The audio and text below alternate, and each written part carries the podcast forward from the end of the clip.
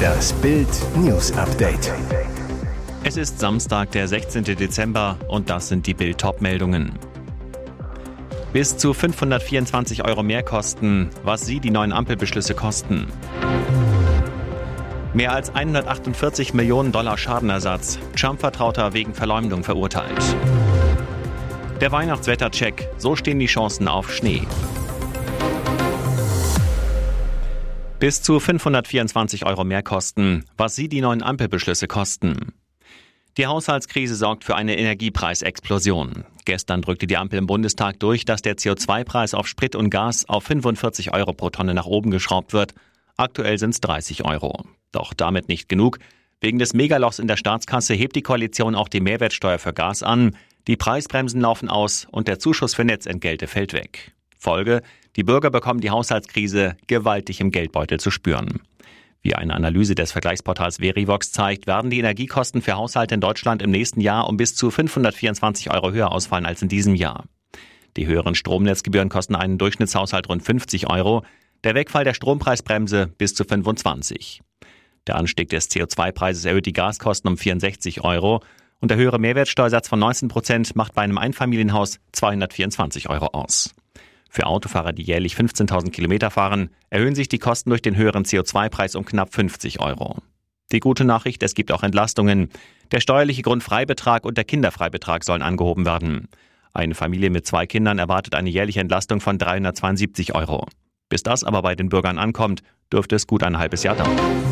Mehr als 148 Millionen Dollar Schadenersatz. Trump-Vertrauter wegen Verleumdung verurteilt. Der ehemalige Anwalt von Ex-US-Präsident Donald Trump, Rudy Giuliani, muss mehr als 148 Millionen Dollar zahlen. Ein Geschworenengericht in Washington verurteilte ihn wegen Verleumdung. Giuliani hatte Wahlhelferinnen aus dem Bundesstaat Georgia fälschlicherweise Wahlbetrug bei der Präsidentenwahl 2020 unterstellt. Immer wieder hatte er behauptet, die beiden Frauen seien von Überwachungskameras gefilmt worden, wie sie Koffer voller gefälschter Stimmzettel versteckt und gezählt hätten. Eine Lüge. Eine Untersuchung ergab, dass die beiden Frauen ihre Aufgabe korrekt ausgeführt hatten. Die beiden Afroamerikanerinnen sagten vor Gericht aus, dass sie als Folge der Verleumdung rassistischen und sexistischen Anfeindungen sowie Lynchdrohungen ausgesetzt gewesen seien. Ein Bundesrichter hatte den Trump-Vertrauten und Ex-New York-Bürgermeister bereits der Verleumdung schuldig gesprochen. Die Jury entschied nun über das Strafmaß. Giuliani kündigte Berufung an. Die Absurdität der Zahl unterstreiche lediglich die Absurdität des gesamten Verfahrens, sagt er. Er beharrt auf seiner Darstellung, sagt auch am ersten Tag der Verhandlung, seine Behauptungen seien alle wahr. Drei Schwerverletzte, kurdische Hochzeit in Köln eskaliert. Es sollte eine friedliche Feier werden, doch dann flogen die Fetzen. Bei einer Hochzeit in Köln kam es am Abend zur brutalen Eskalation. Mindestens drei Männer wurden durch Stiche und Schnitte schwer verletzt, wie die Polizei auf Bildnachfrage mitteilte. Um 18 Uhr wurden die Beamten zum Eurosaal im Stadtteil Vogelsang alarmiert.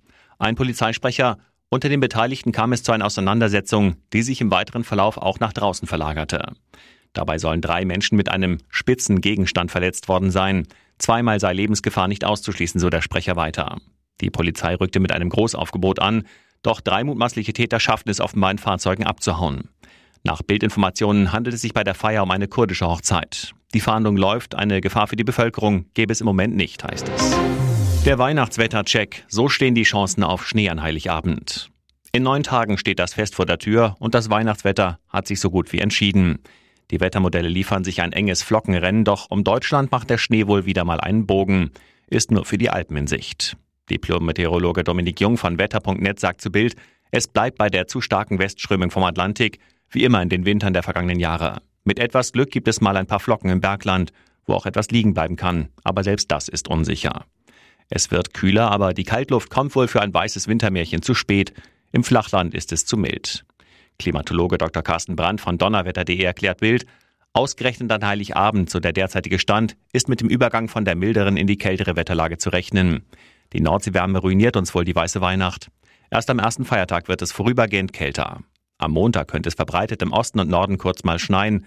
Schon am zweiten Feiertag gibt es dann aber wieder Regen. Und jetzt weitere wichtige Meldungen des Tages vom Bild Newsdesk. Klare Ansage der Wähler an die Regierung. Am Freitag hat die Bild 50 Gründe genannt, warum die Regierung Neuwahlen anstreben sollte. Jetzt zeigt eine repräsentative Umfrage für Bild, eine große Mehrheit der Bürger will genau das. 59 Prozent der Deutschen wollen vorgezogene Neuwahlen des Bundestages schon im nächsten Jahr, also 2024. Gegen Neuwahlen sind gerade mal 27 Prozent. Um den Weg für Neuwahlen freizumachen, müsste Kanzler Olaf Scholz im Bundestag die Vertrauensfrage stellen. Wenn ihm dabei eine Mehrheit der Parlamentarier nicht das Vertrauen ausspricht, kann er den Bundespräsidenten bitten, den Bundestag aufzulösen. Scholz hat diesen Schritt bisher strikt abgelehnt. Auch viele Bildleser schrieben an die Redaktion, nannten weitere Gründe, warum die Deutschen wieder an die Urnen schreiten sollen. Als Rentnerin kann ich mir nicht all die geplanten Erhöhungen leisten. Ich hätte nie gedacht, dass ich deutsche Politiker, die keine Rechten sind, so fürchten muss, schreibt Ulrike Krone per E-Mail.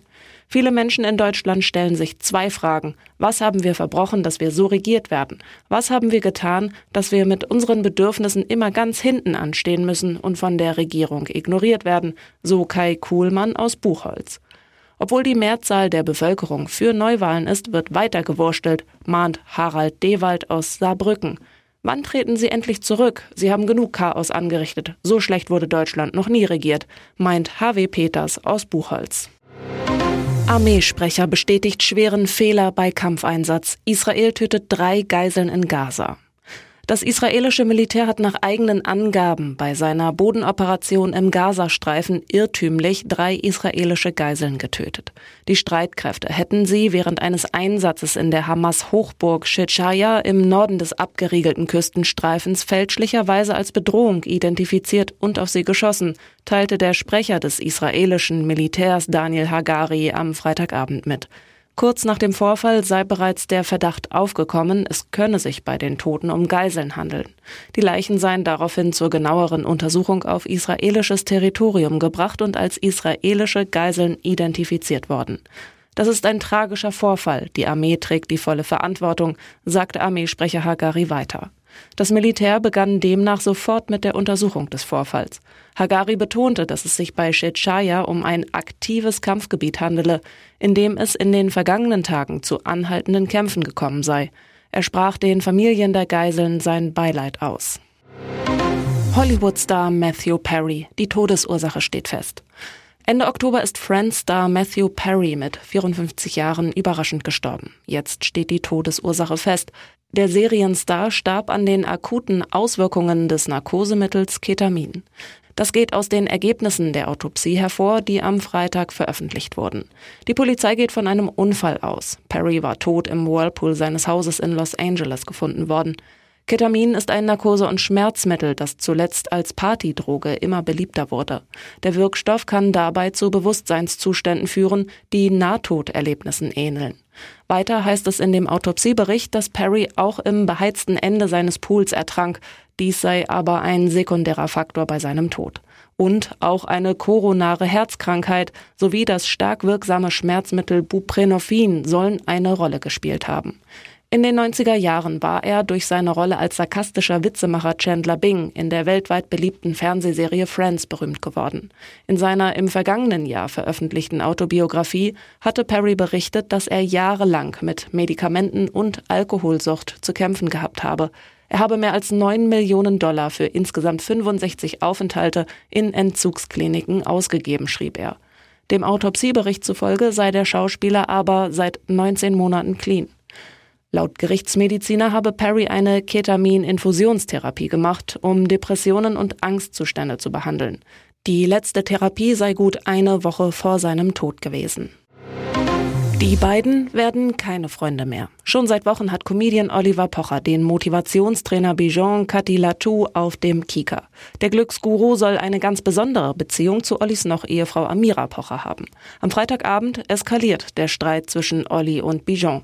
Es ist kurz vor 19 Uhr, als Oliver Pocher in seiner Rolle als Glückskeksguru Dalai Karma vor dem Stadttheater in Euskirchen vor den Toren Kölns auftaucht, mit schwarzer Haartolle und Lederjacke. Im Schlepptau ein Kameramann. In einer guten Stunde soll hier Bestsellerautor Bijon mit seinem aktuellen Programm Lebe, Liebe, Lache auf der Bühne stehen. Dann taucht David, der Assistent von Bijon, vor dem Theater auf. Er hat den Motivationstrainer am Handy. Willst du mit ihm sprechen? fragt David Olli und hält ihm das Smartphone hin. Nein, ich wüsste gar nicht, worüber ich mit ihm reden sollte, winkt Olli zunächst ab. Kurze Lagebesprechung mit allen Beteiligten, dann der Deal. Olli trifft sich alleine, ohne Security backstage mit Bijon. Während alle anderen vor der Halle warten, verschwindet der Comedian hinter die Bühne des Stadttheaters. Rund 20 Minuten später taucht Olli wieder vor dem Veranstaltungsort auf. Er setzt den Dreh nicht fort, sondern verlässt das Gelände mit seinem Tross. Zu dem Gespräch unter vier Augen mit Bijon möchte er noch nichts sagen. Bild weiß aber, dass beide offensichtlich auf ihrer Meinung beharren. Olli glaubt weiterhin, dass etwas zwischen seiner Frau und Bijon gelaufen sei, während der Motivationstrainer alles abstreitet. Sieht ganz so aus, als wäre das noch lange nicht die letzte Auseinandersetzung zwischen den beiden gewesen. Fortsetzung folgt garantiert.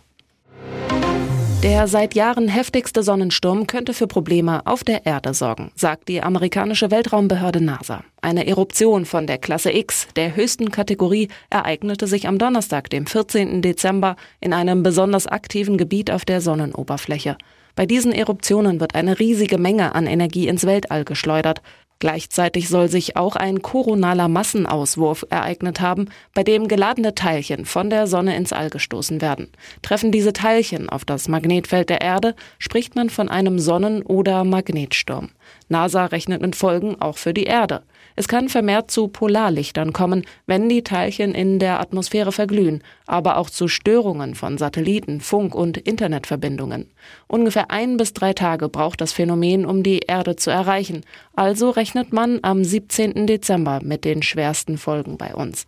Die letzte Eruption von ähnlicher Größe fand 2017 statt und verursachte Radio- und Internetausfälle in Südamerika.